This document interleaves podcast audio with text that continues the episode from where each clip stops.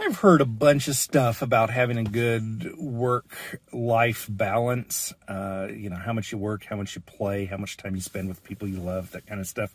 And uh, yeah, but l- let me just toss this out there balance doesn't mean 50%.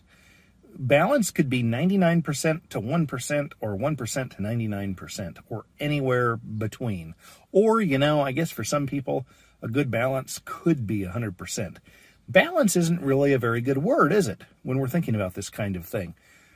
So it, here's the, the, the popular narrative is if you work too hard, you're going to burn out. And the government was kind enough to do research and find out that the perfect number of hours to work is 40 hours a week. And that's what the narrative is that everybody has done for many years, and that's what's right. Except now it's really tough on millennials to put in that many hours because they want to spend more time discovering themselves and buying um, uh, onesies. Now, I don't know. I don't really care how much you work, but I'm going to suggest that 40 hours a week is not a good balance of work if you want to achieve a bunch, if you want to be excellent.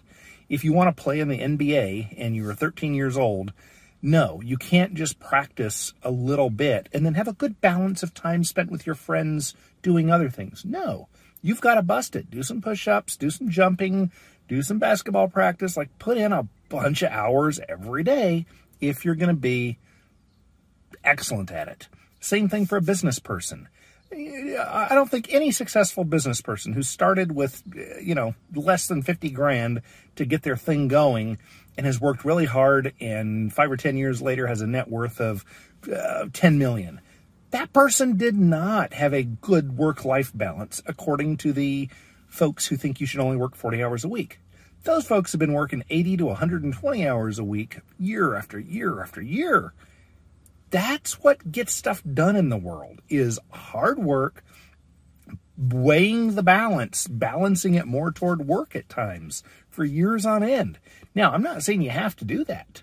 You might want to say, um, let's say just work 10 hours a week and live in your parents' basement and collect uh, unemployment uh, welfare from the government or um, workers' compensation and welfare or something like that, live in government housing, all that kind of stuff.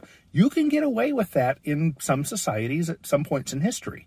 But if you really truly want to succeed and be great, be at the top of the game in something, better than most people that are who are competing with you in the same game, if you want that to happen, you got to work. Now, I'm going to kind of change gears a little bit and go back to my old friend Karen. She was just brilliant in, in thinking of a human body like a machine. And if we knew we were going to go out on a, a nice long mountain bike ride and really hit it hard up in the high elevations, well, we'd eat a lot of pasta beforehand. And it, she thought of our bodies as machines, and you've got to feed them with the proper stuff in order to achieve what it is you want to achieve. And if you're going camping for a bunch of days, you don't start out by eating a bunch of steak before you go. And there are just a lot of little things like that that make good sense. Same things goes with burning yourself out. Yeah, sometimes humans, most humans seem to need a break. Uh, you need to take a little downtime. So I'm not opposed to that. I'm not opposed to taking a nap in the middle of the day sometimes if you feel you need that to recharge. Like I do that. A lot of successful people do that. However, you don't deserve that. You don't deserve great success unless you're putting in great effort.